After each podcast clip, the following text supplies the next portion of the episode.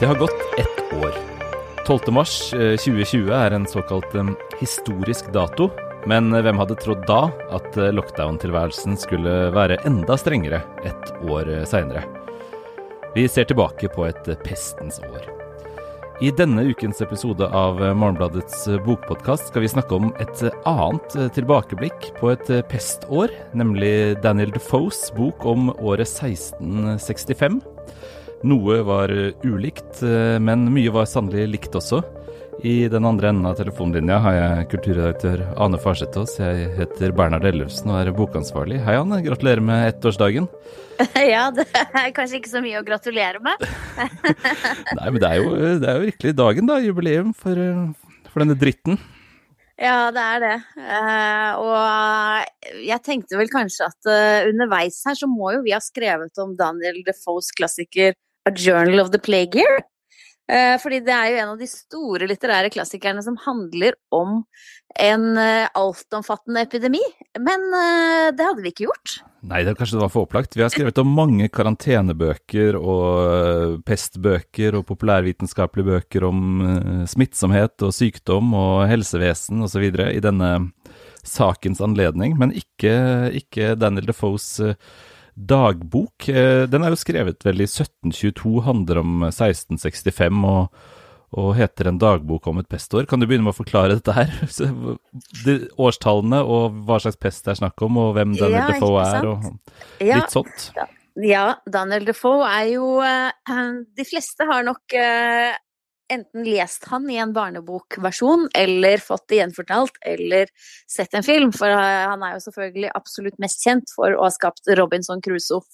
Eh, og den som tror at det er en barnebok, eh, det har jo ofte vært forkortet eh, til det, så er det en av de store romanene da, som innleder liksom romanlitteraturen. Eh, den kom i 1719, og det er det århundret der romanen blir romanen. Ja, og, og, den romanen uh, regnes jo ofte som ett av startpunktene. Man sier den første romanen om to, tre, fire forskjellige bøker fra litteraturhistorien. Ja. uh, og dette er en av dem man sier om. Det er en av de fire som er liksom uh, blant de første. og denne boka her, da, den dagbok fra et pestår, den skrev han bare tre år etterpå. Men hadde blitt eh, kjempeberømt eh, for eh, Robinson Crusoe, og han skrev mange bøker Eh, ganske raskt. Eh, og det var stor interesse for, eh, for det han skrev. Sånn at det, da han skrev denne boka her i 1722, så var det var det snakk om at det kunne komme en ny pest. Altså det var fare for at en ny sykdom ville komme fra Europa. Det er det man er bekymret for. Importsmitte. Eh, og eh, dette var et tema i tiden som eh, Defoe da hadde en bakgrunn for å skrive om. Uh, han selv levde ikke da den forrige store pesten i England var, eller han var bare fem år, så det er ikke hans egne minner han skriver om. Han var bare en liten gutt. Men det skjedde i 1665, og det var en voldsom uh, pest. Det var byllepest som er den samme som forårsaket svartedauden, eh, som jo tok livet av så store deler av Europas befolkning på 1100-tallet. Men eh, eh, dette er den samme eh, bakterien, og uh, den kom til England fra Holland i 1665. Og den uh, Holland som det står her, Nederland som vi kaller det. Uh, og den tok jo da livet av en veldig stor del av Londons befolkning. Og den forbindelsen som Foe hadde til dette her, var at han hadde en onkel som het Henry Foe. og det er han hans historie, eller i hvert fall hans navn, og noen av detaljene som han har brukt som forteller i romanen. Da. Sånn at uh, fortelleren er da en person som observerer rundt seg hva som skjer fra dag til dag under pesten i 1665. Og det er antatt at uh, denne fiksjonsfiguren er basert på onkelen hans. Ja, og det det er jo eh, en ganske annerledes sykdom, altså svartedauden eller byllepest eller sånn, den herja jo i Europa eh, i århundrer, helt til antibiotikaen eh, kom vel, og det dukker jo fortsatt opp en og annen nyhet om at en eller annen ung mann i USA eller sånn har fått, uh, fått byllepest. Jeg ser alltid for meg mm. den egenmeldinga hjemme i dag pga. svartedauden. uh, det for, finnes jo fortsatt. Men uh, her er det jo en enormt dødelig sykdom. Eh, veldig smittsom, veldig dødelig. Eh, og det setter jo noen andre rammer enn det vi opplever. Da. Den, altså, korona er jo så vellykket nettopp fordi det ikke er så dødelig og smitter mellom mennesker som har relativt eh, få symptomer. Mens det er jo en, kanskje en mer, et mer prekært trykk, aner man, ja. Eh, i denne boka her, av liksom beleiring, fare, død det er det absolutt, for dette er jo en sykdom som kanskje tok livet av åtte av ti som fikk den, eh, omtrent. Men det som er så fascinerende, da, er at eh, når man begynner å lese den, så er det dette hverdagslige og gjenkjennelige som er eh, hovedinntrykket. Eh, det er så merkelig å begynne å lese denne boka, som er en sånn helt vanlig, og den er liksom bevisst, da. Veldig sånn ikke-kunstlet og veldig hverdagslig. Og det er liksom dette her med fra dag til dag. Eh, og det er der, der det er så likt, fordi at alt er sånn ja, og så begynte det. Og i starten så var det jo ikke så farlig, eller? Eh, og det var mye usikkerhet rundt hva man skulle få. Så kommer forordningene. Og så blir puben stengt. Eh, I hvert fall fra klokka ni. Og så blir den stengt enda tidligere. Eh, og så blir det karantene. Og så er det Han har masse liksom lange, lange, lange faktiske, da, dokumentariske gjengivelser av eh, forordningene som myndighetene til enhver tid kommer med. Og de endrer seg hele tiden, akkurat som hos oss. Og folk er, lurer på hvordan de skal tolke dem, og blir fortvilet og opprørt. Og alle jobbene forsvinner, og alle blir fattige. Og, så det er liksom dette her eh, likheten, og det at man aldri skjønner når det skal slutte. At det bare varer og varer og varer, og at alle sitter inne. Eh, det er sånn, Likheten er mye mer påfallende enn forskjellene, i hvert fall eh, til å begynne med. Ja, for det her tenker jeg Det er jo noe av det interessante med hvordan på en måte man forteller en epidemi, da, eller en pandemi, eller en smittsom sykdom. Altså at uh, særlig sett fra vårt ståsted i dag, og kanskje sett fra en dagbokforfatters ståsted i 1665 eller 1722, da, altså disse, dette nået uh, som, som, finnes der, hvor man ikke har noen slutt, og hvor, og hvor man har uh, man har en slags begynnelse på fortellingen, men den, den er egentlig bare et, en lang stillstand.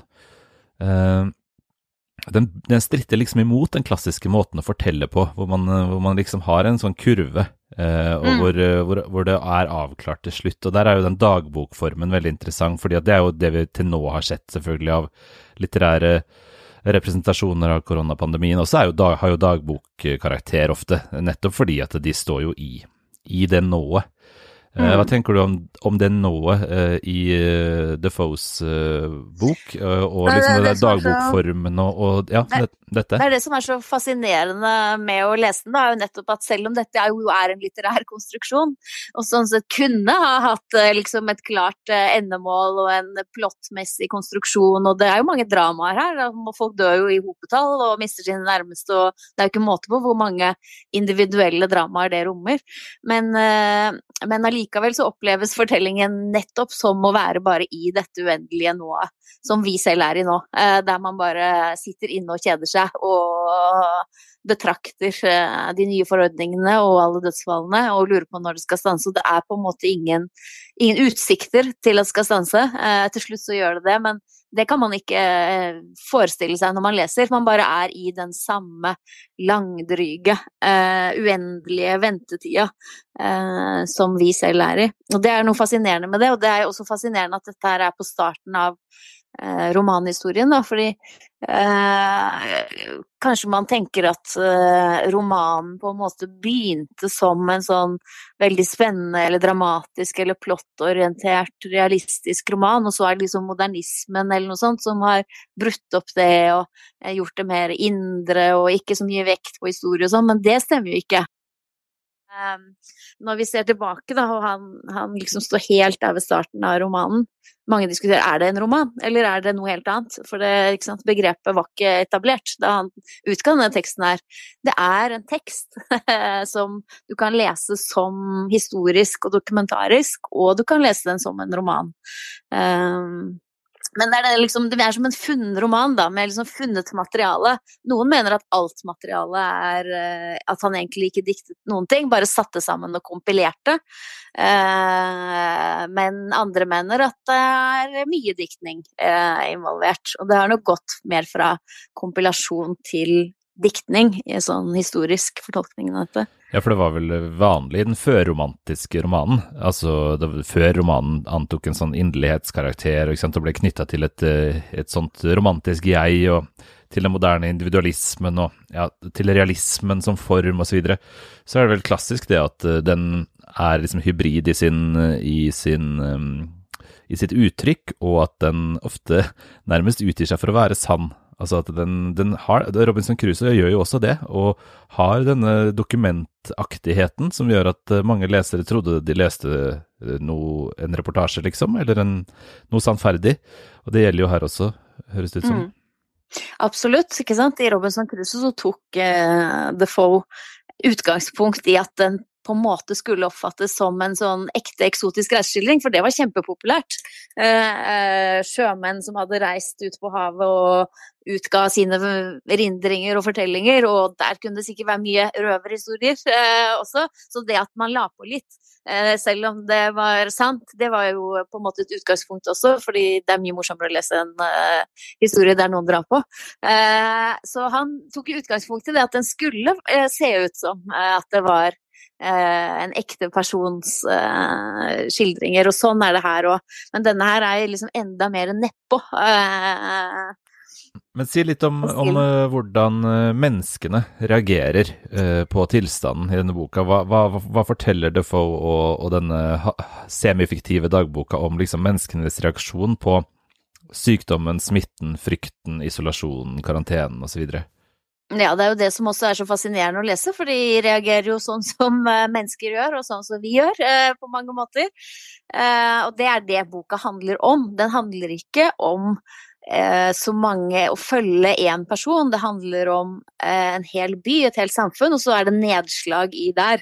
Og det som er fascinerende, er at det er på en måte hans fortolkninger og hans vurderinger av ja, er dette sant, er dette rimelig, er det sant at folk oppførte seg så dårlig mot hverandre som folk sier.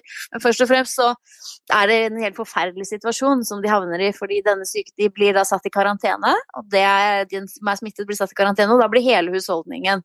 En husholdning her, det er eh, alle som bor i familien, og alle tjenerne som hører til. For det er det typiske, ikke sant, at en husholdning består av eh, upstairs og downstairs. Og da må alle være låst inne i dette huset. Og huset skal få rød, et rødt kors på seg, og utenfor så skal det stå eh, vaktmann dag og natt og passe på at ingen stikker av. Sånn at hvis du havner i den situasjonen, så er det jo eh, Altså, det er jo helt grotesk, ikke sant? Ja, for det er jo også verdt å minne her om at du innledningsvis sa at dødeligheten var 80% Det betyr jo at ja. hvis man havner i karantene med familien sin, så har man fire femtedeler sjanse for å dø av det, da. Ja, det har man, og så skal man sitte og se på sine egne familiemedlemmer dø en forferdelig og brutal død, mens man selv venter på å bli smittet av det samme. Så eh, det er ikke noe særlig, og det er klart at folk blir helt desperate av den situasjonen. Mye mer desperate enn vi blir. ja, det ligner ikke på, på Netflix TV. og surdeigsbakst. Det har ikke noe med det å gjøre sånn sett, ikke sant. Og det er jo da disse fluktforsøkene, da, hva folk er villige til å gjøre for å komme seg ut eh, av de husene. Og hele balansegangen mellom smittevern, som vi kaller det, eh, og, og, det å passe på seg selv. Eh, det, det, er det det handler om her. Og fortellerstemmen er liksom hele tiden sånn drøftende og forståelsesfull, på en måte. Han forteller helt forferdelige historier om hva som skal ha skjedd, og liksom om mennesker som har blitt gale av liksom, sjokk og sorg og drept barna sine, eller Altså, det er jo helt forferdelige ting, da, eh, med, sant, mødre som ammer barn som får det gjennom brystmelken, og det det er grusomt alt sammen. Eh, men han er jo veldig sånn på menneskets side, da, og tror veldig på mennesker. Så når det kommer sånn Han er veldig sånn Dette kan bare være en røverhistorie, altså. Jeg, eh, jeg tror at det er mye vandrehistorier involvert, så han er liksom litt sånn fortolkende essayist, historiker, journalist. Eh, og litt saklig, da. Prøver å være litt sånn saklig og medisinsk, og dette er nok bare overtro og eh, Så det er liksom en, en, klok observatør. Ja, men dette er ikke dette skrevet eh, på en prikk samtidig med Holbergs komedier og Altså, dette er jo opplysnings, tidlig opplysningslitteratur. Og hvor den ja. etosen er veldig sterk, denne med å være kritisk, undersøkende, ironisk reflekterende. Mm. Eh, ta ut distanse til det man observerer, eh, ikke sant. Eh, veie, veie og måle.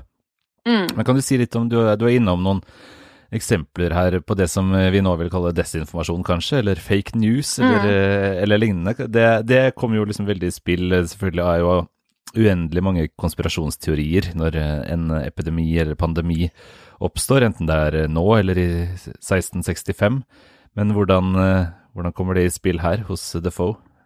Jo, det, det, skjer jo absolutt, og han er jo da veldig skeptisk til alle som har for fantasifulle teorier om, uh, om hva dette kan skyldes. Men det handler også mye om at uh, det er mye groteskerier, da, som har du hørt den uh, historien om uh, denne mannen som løp ut av huset sitt splitter naken og løp bort og klenget seg på en dame og kysset henne osv. Eh, og så kan han, det, han er liksom åpen for at dette kan skje, folk kan bli mentalt forstyrret av denne situasjonen. Men det som er påfallende, er at jeg får alltid høre denne historien Eh, den har alltid skjedd på motsatt side av byen, fra der som de som forteller historien, bor. Eh, så hvis jeg er i Holborn, så har det skjedd i Whitechapel, og hvis jeg er i Whitechapel, så har det skjedd i Holborn. Og det tyder på at det er en uh, vandrehistorie eller noe som ikke er sant. det er liksom de samme detaljene som går igjen hele tiden. Er det noen uh, syndebukk-motiver liksom, i dette universet av sånne historier? Noen syndebukkmotiver? Ja. Mm, ja, det er det. Mm, men uh, det er jo ikke noe som uh, Defoe selv er så veldig opptatt av. Han er jo opptatt av at dette er noe som kan ramme alle, først og fremst.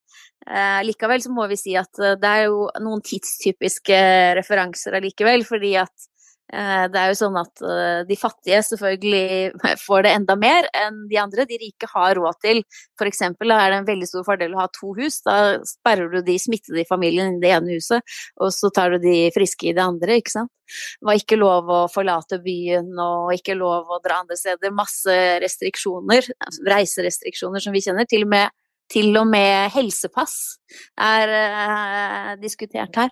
Men da kommer det punkt der han sier sånn Ja, men er, de fattige, de er jo De smittes jo så lett. Både fordi hvordan de bor, men også fordi de er så har så lite kunnskap, men også fordi de ikke klarer å lære. Uh, det på en måte Their vices, da, deres synder, er så dype at uh, de vil ikke klare å lære uansett. Han har jo veldig blikk for den økonomiske ulikheten og hvordan den øker under epidemien, men det er klart at noen sånne forestillinger om at de fattige er litt, kanskje litt mer skyldige enn de andre. Mm.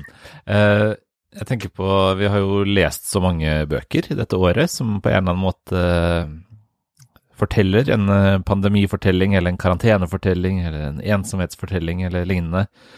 Og det har kanskje hva skal jeg si da, det har avtegna seg noen fallgruver da, i eh, det som vi nå kan kalle koronalitteraturen eller lignende. At det er rett og slett en vanskelig fortelling å få form på. Eh, i hvert fall uh, mens vi fortsatt står i den situasjonen.